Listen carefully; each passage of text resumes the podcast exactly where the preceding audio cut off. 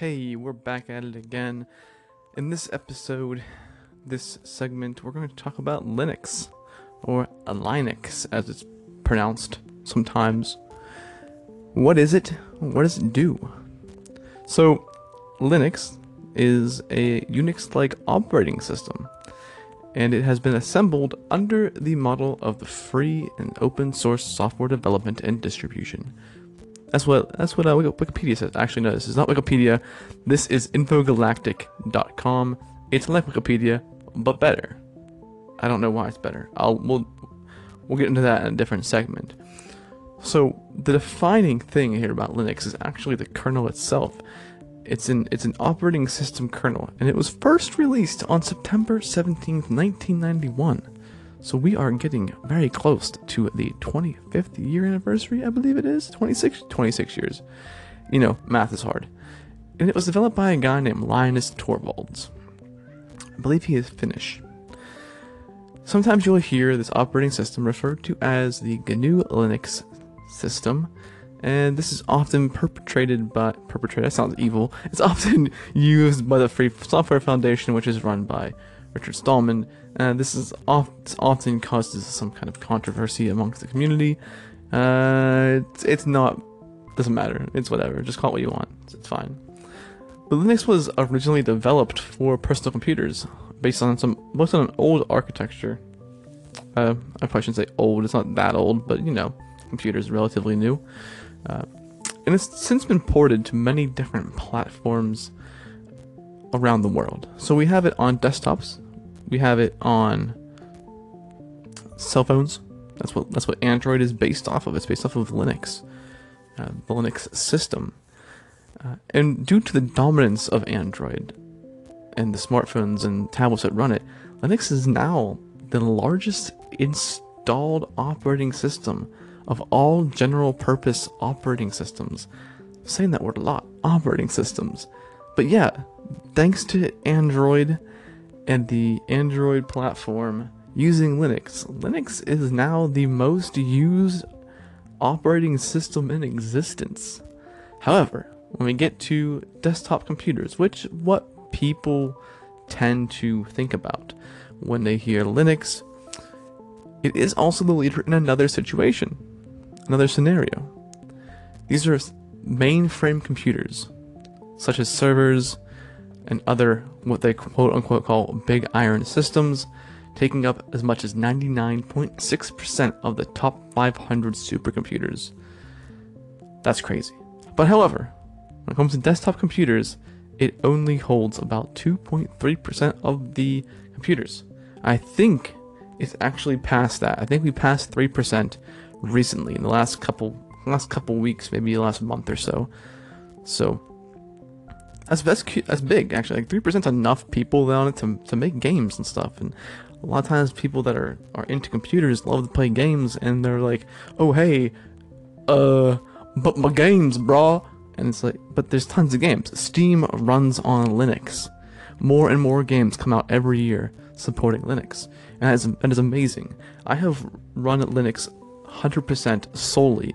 I've not installed Windows, I've not used Windows on my personal computers since the summer of 2011. I am into it over six years now. The day I started using it full time, I have not looked back. I did use it before this. I don't know the exact date I tried it to start out with. I remember I was in high school, and I believe I bought a book about Linux because I was like, what I heard about, it, I was like, what's this Linux thing? I bought a book about it. This is early 2000s. Early 2000s, like pre 2010, probably 2006 ish. And I came with a free CD that you would put in your computer and you boot Linux. And I'll tell you, it was pretty much garbage. Like, it was terrible. it wasn't good. But it's much better now, and it's very easy to use. And I and I encourage anyone to try it out. At least dual boot or put it on a on a USB drive and just stick it in and play with it. You don't have to mess with your computer. You can keep Windows while you mess around with it. Linux is the future.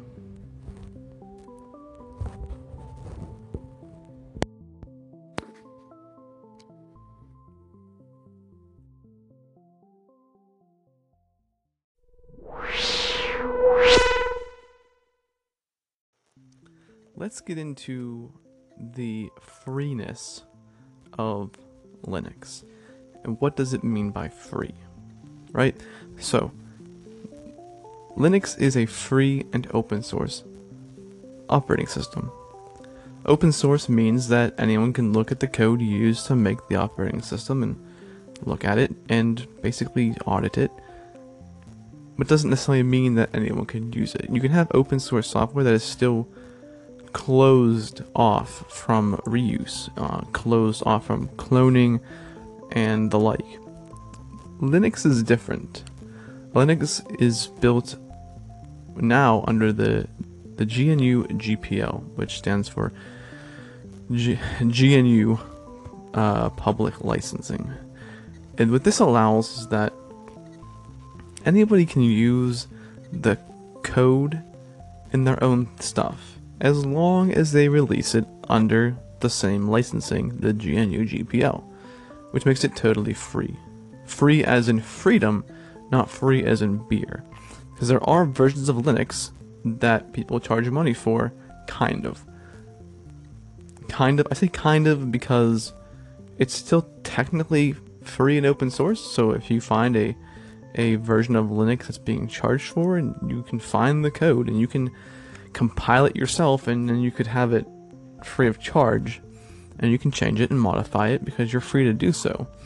But a lot of times it, what is being charged is support for said operating system and this also allows for donations so if you have a favorite system uh, version of Linux you can easily donate uh, to the to the developers so that they can continue working on said projects when Linux was first created, first being developed, so it was made by Linus Torvalds, as we mentioned previously, because he was uh, fed up with the licensing of what was called Minix, which was another Unix-like system uh, that was limited to educational use only. So he was in college, university at the time, and he it doesn't I don't know why he was frustrated with it. I guess just because he couldn't use it outside of school, which would, make sense, I guess.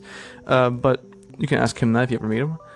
But he took that's when he started making Linux, and he made it on Min- Minix, and a lot of the applications were written for Minix were also used on Linux, so it's very cross-compatible in that sense.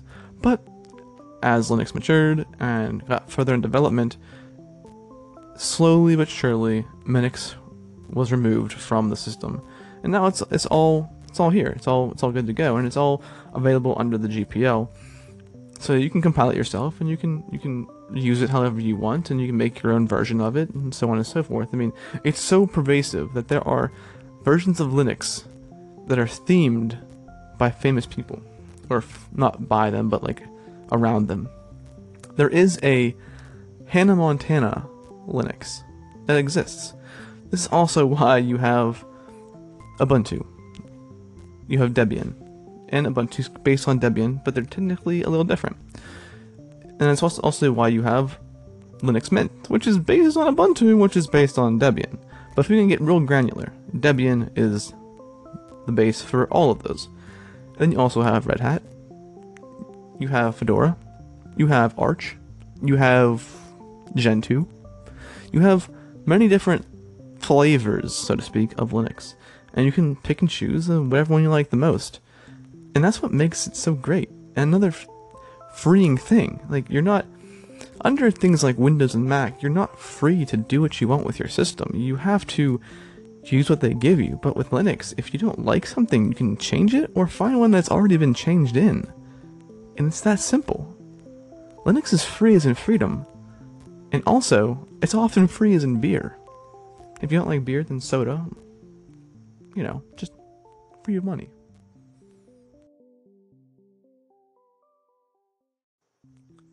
Due to the freeness of Linux, you get what you get a lot of different window managers. What a window manager is is a graphical user interface that you see when you first start the computer up. Your desktop, how it looks, how things pop up, how things look in the menu, how things look on the toolbars, that stuff, how your windows are styled.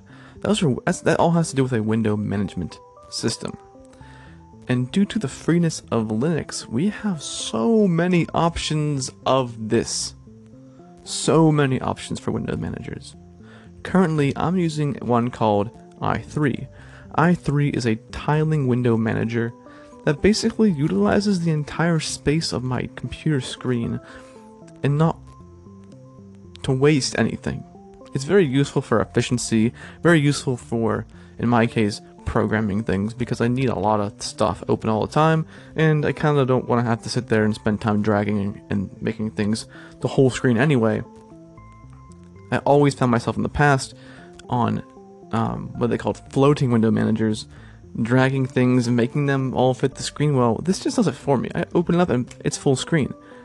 I open up another thing, it splits it in half automatically for me. Whether I want it to be on the left or on the bottom or the top, doesn't matter. It, it does what I tell it to. However, this isn't necessarily the, the most user friendly of the window managers, and there's a ton of options out there.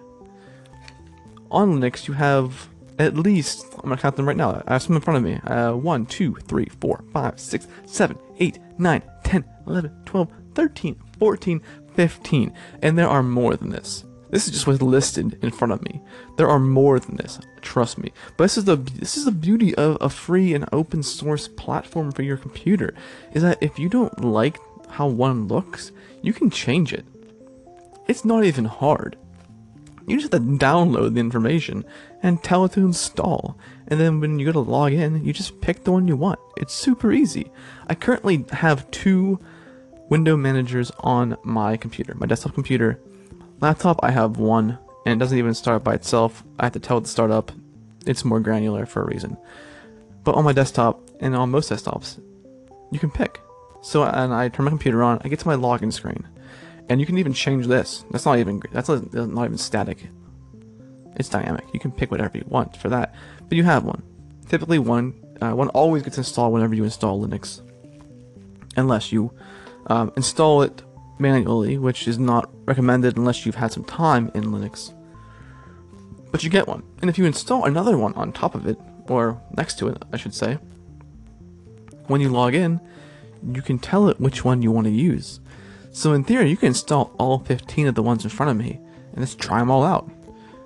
And when you log back in the next, when you turn your computer on the next time, it'll, it should, and often has the cases that it has the last one you used automatically selected for you. So if you're in Linux and you're like, this doesn't look nice, I don't like how this looks, then you can easily go and download another one. If you're in Cinnamon, download KDE Plasma. Plasma. If you're in KDE Plasma, try Enlightenment. Try Mate. Try Pantheon. Try XFCE, Trinity, Sugar, Unity. There's so many options out there. And this is this is great because on Windows and Mac, you don't get that. With Windows, you're stuck with the one they give you. Yeah, you can change colors here and there, but you're stuck with it. On Mac, you're stuck with it. I don't even know if you can change colors on a Mac. My wife has one. I should see if that's possible. But that's what you get.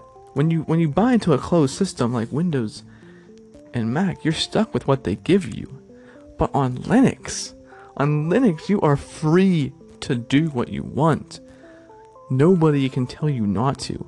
If you don't like any of the 15 I talked about or mentioned, you can make your own.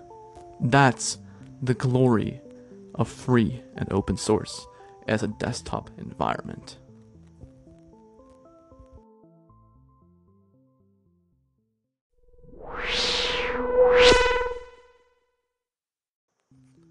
With all that being said, I challenge you to try Linux. Try it. No one's forcing you to not use Windows or Mac. Get a USB drive or buy a cheap CD from Ubuntu, put it in your computer, boot off of that, and that's it. You don't have to wipe out your drive.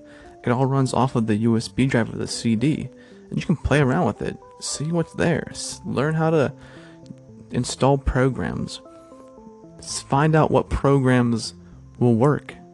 A great site that you can use to find programs is alternativeto.net. And you can go in there and you can type in a program. Let's say you want to look for something like Photoshop. You type in Photoshop. Let me do it right now here. Uh, shop. You click Photoshop, and what you get is a list of alternatives.